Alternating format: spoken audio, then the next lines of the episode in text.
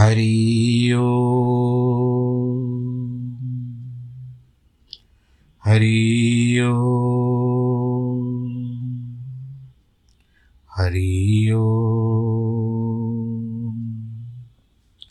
गुरुर्ब्रह्मा गुरुर्विष्णु गुरुर्देवो महेश्वरः गुरुर्साक्षात् परब्रह्म तस्मै श्री गुरवे नमः। विघ्नेश्वराय वरदाय सुरप्रियाय लंबोदराय सकलाय जगद्दिताय नागाननाय श्रुत्यज्ञ विभूषिताय गौरीसुताय गणनाथ नमो नमस्ते। नाहं वसामि वैकुंठे योगिनां हृदयेन च मद्भक्तां यत्र गायन्ति तत्र तिष्ठामि नारद।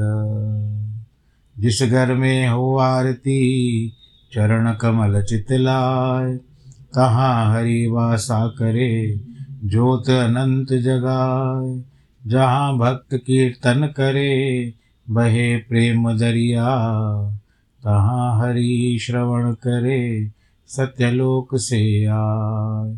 सब कुछ दीना आपने भेंट करूं क्या नाथ नमस्कार की भेंट लो जोड़ू मैं दोनों हाथ जोड़ू मैं दोनों हाथ जोड़ू मैं दोनों हाथ। शांताकारं भुजगशयनं पद्मनाभं सुरेशं विश्वाधारं गगनसदृशं मेघवर्णं शुभांगं लक्ष्मीकान्तं कमलनयनं योगिवृधानगम्यं वन्दे विष्णुं भवभयहरं सर्वलोकैकनाथं।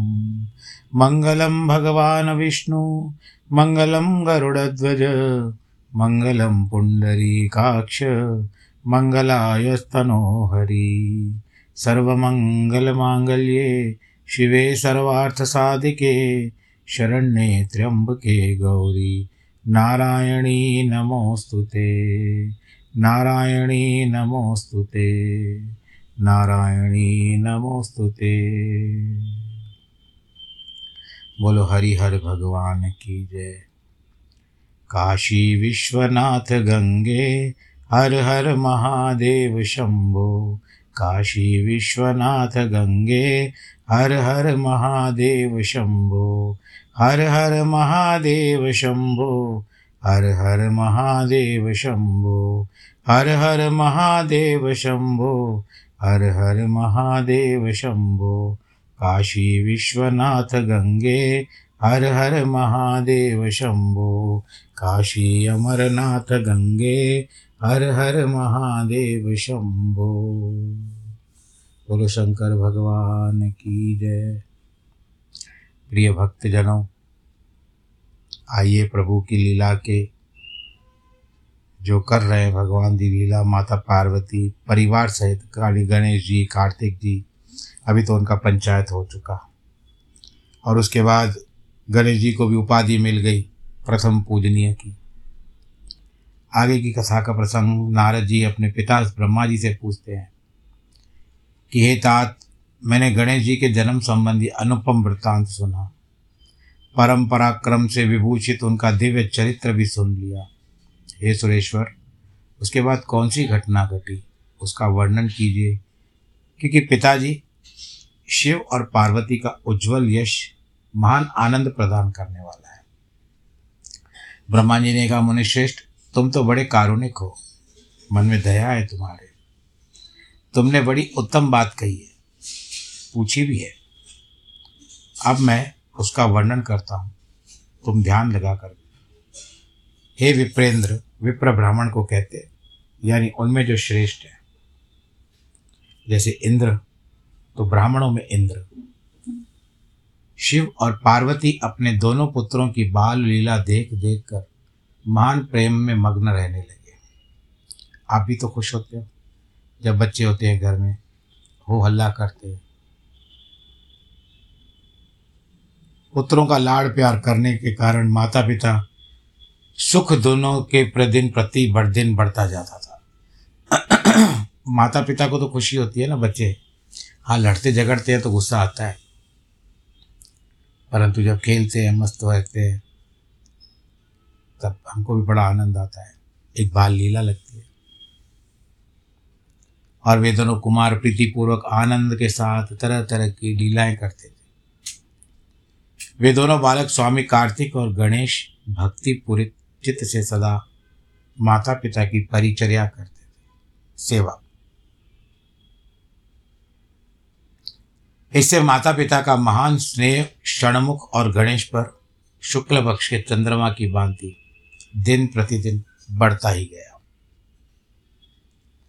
एक समय शिव और शिवा दोनों प्रेम पूर्वक एकांत में बैठकर विचार करते हैं, हमारे ये दोनों पुत्र विवाह के योग्य हो चुके हैं, अब इन दोनों का शुभ विवाह कैसे संपन्न हो।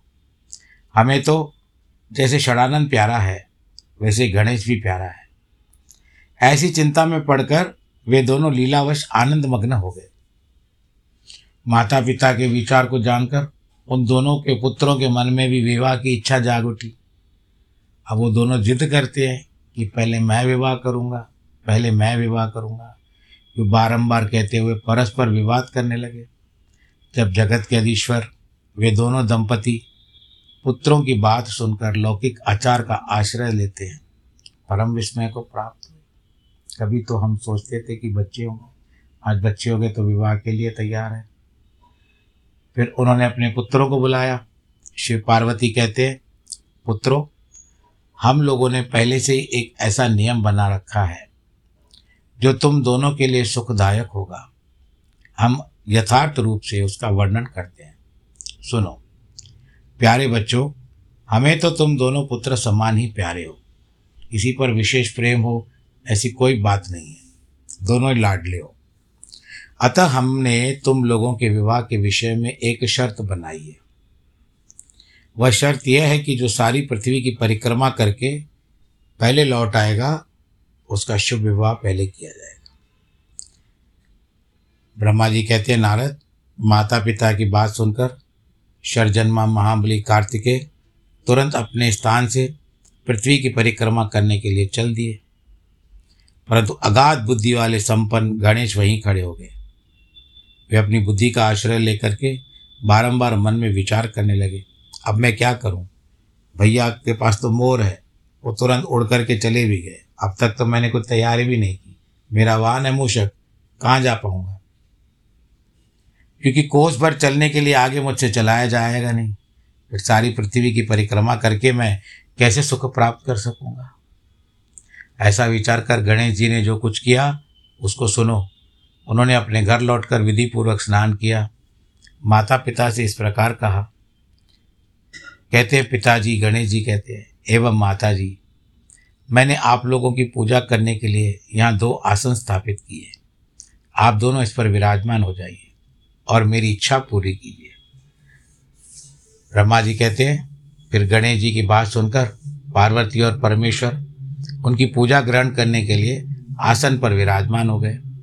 तब गणेश ने उनकी विधि पूर्वक पूजा की, बारंबार प्रणाम करते हुए उनकी सात बार प्रदक्षिणा की।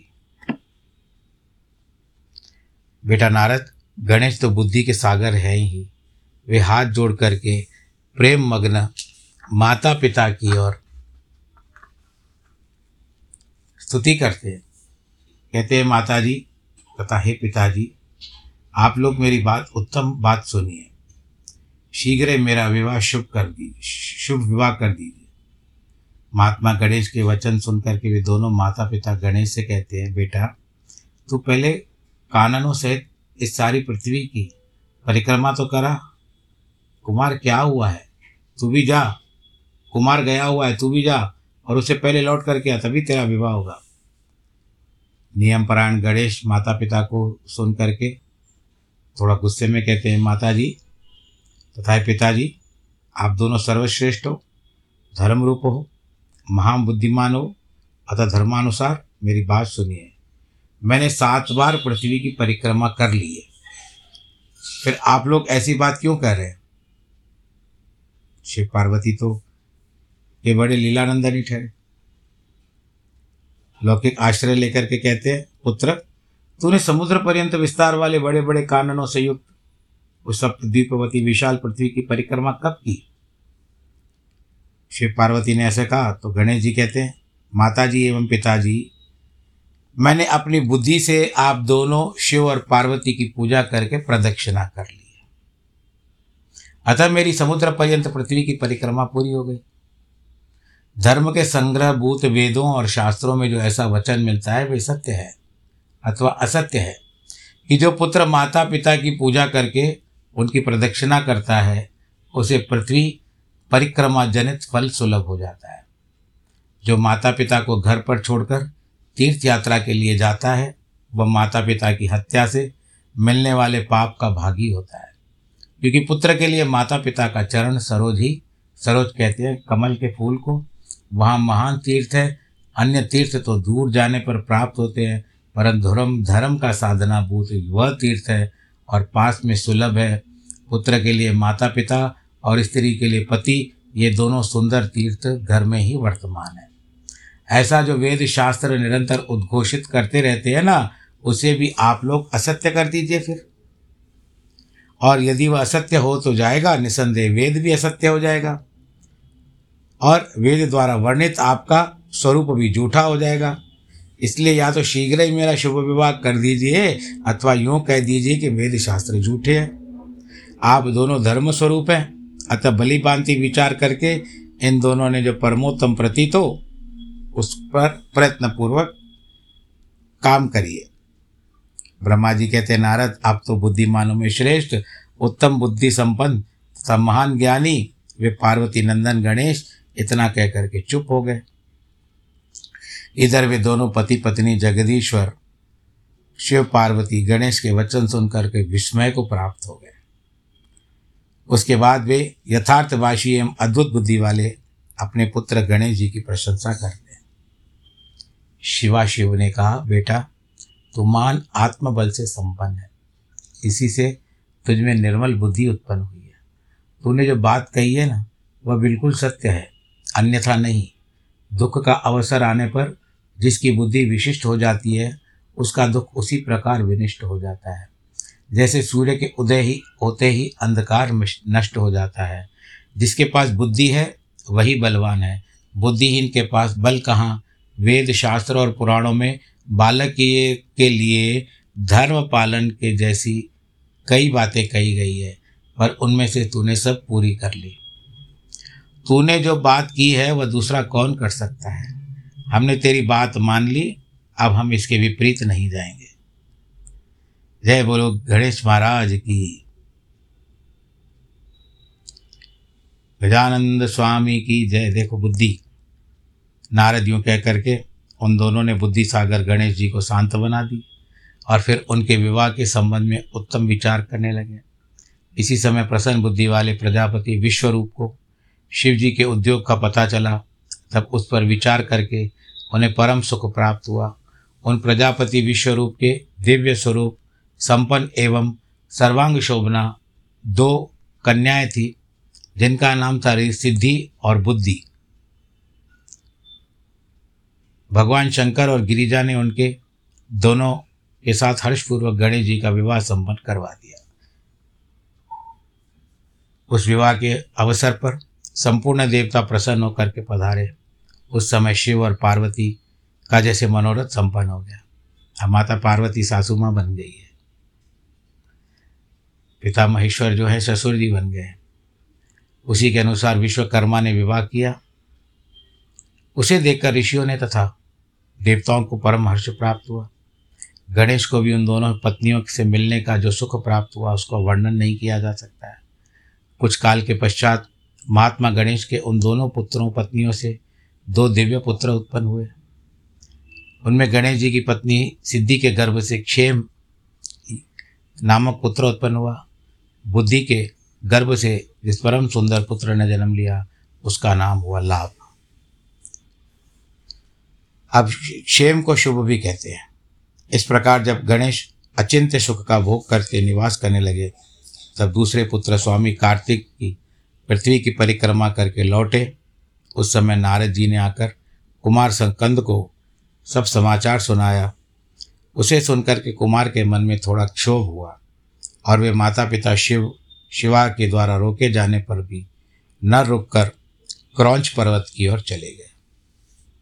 कहते हैं कि दक्षिण में आ गए थे। उसके बाद हे देवऋषि, उसी दिन से शिव पूर्वत पुत्र स्वामी कार्तिक अपना कुमारत्व यानी कुमार कुमार जिससे हम लोग कुमार स्वामी कहते हैं, कुंवारा प्रसन्न कुंवारापन उससे प्रसिद्ध हो गया।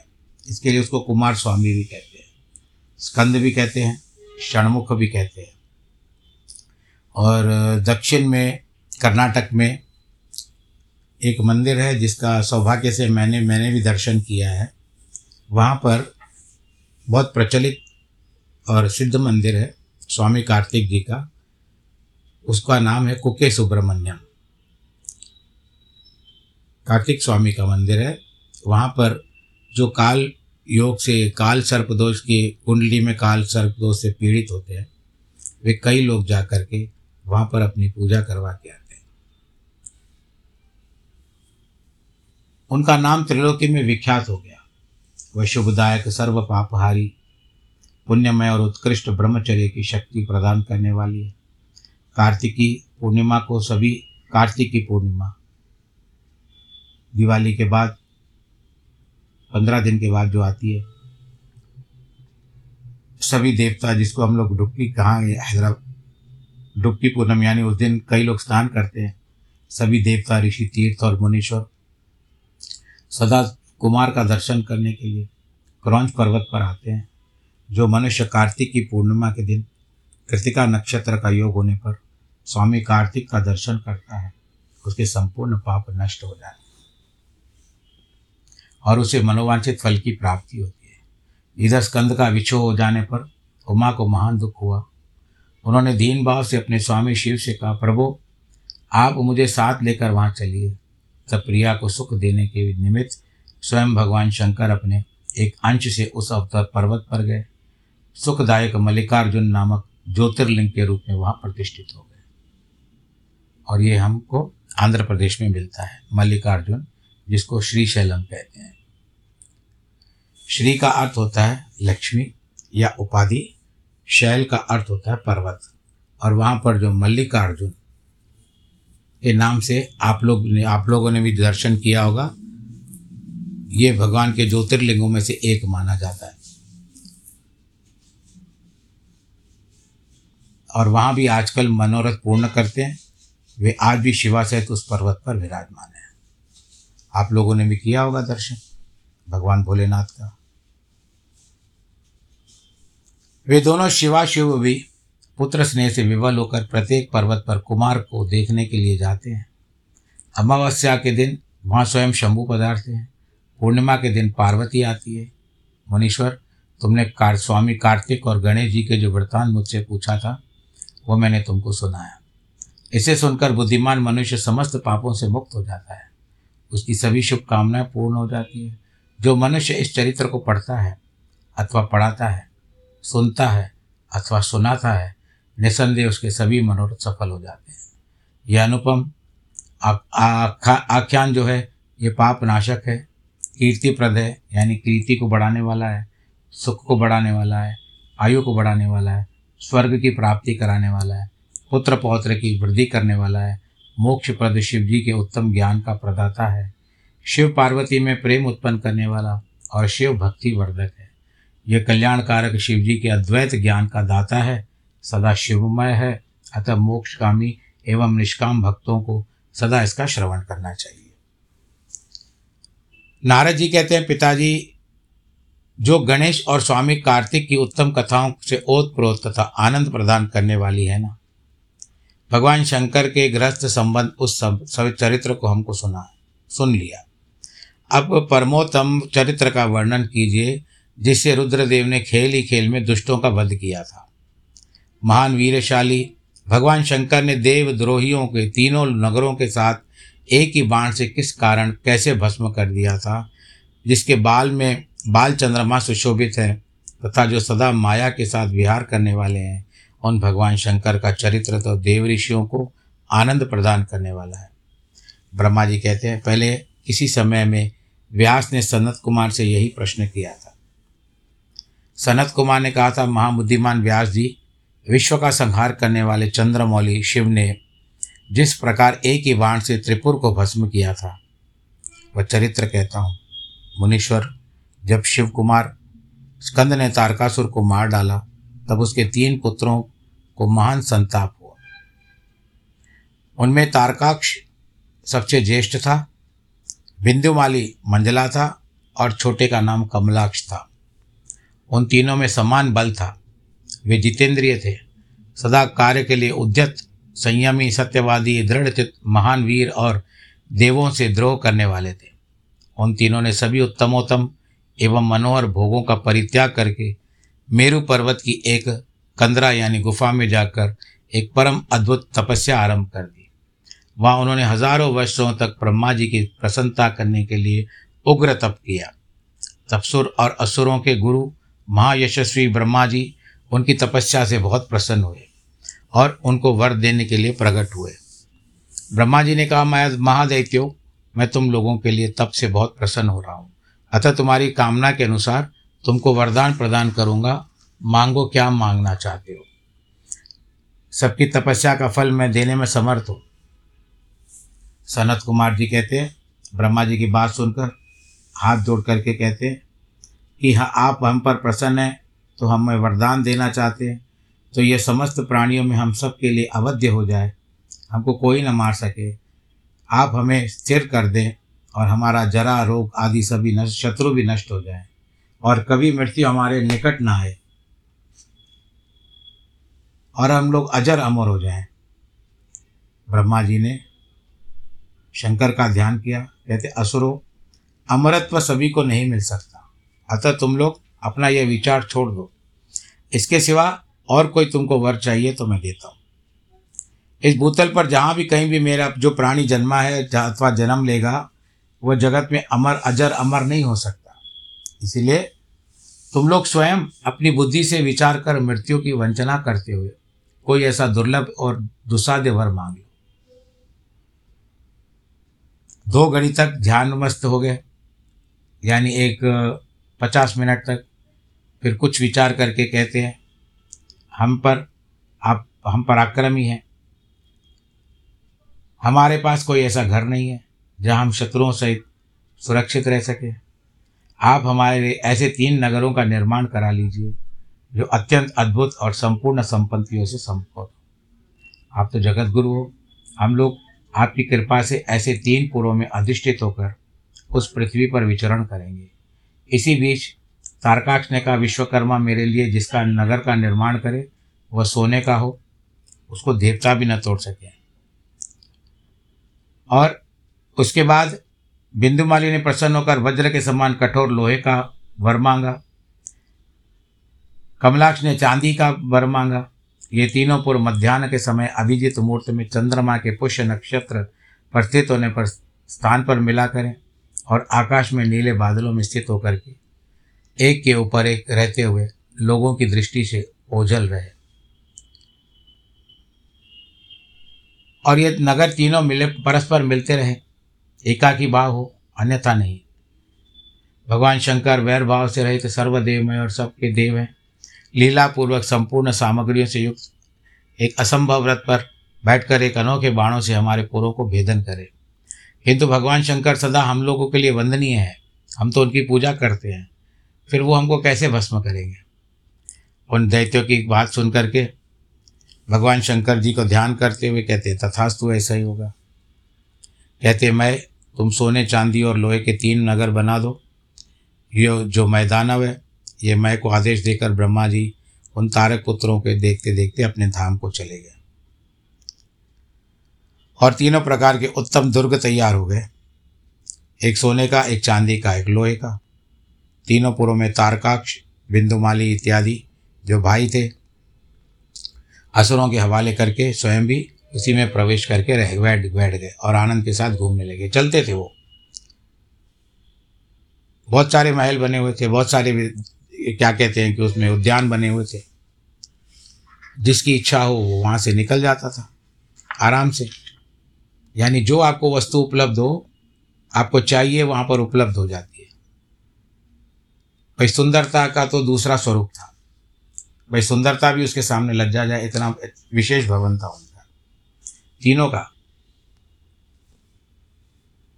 पुण्यशील महात्मा भी देख सकते थे। पति सेवा परायण तथा कुधर्म के विमुख रहने वाली पतिव्रता नारियों ने उन नगरों के उत्तम स्थलों को सर्वत्र पवित्र कर रखा था।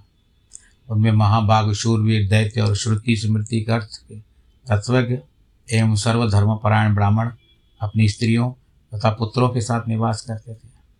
उनमें मय द्वारा सुरक्षित ऐसे सुदृढ़ पराक्रमी वीर भरे हुए थे जिनके केश नील कमल के समान नीले और घुंघराले थे।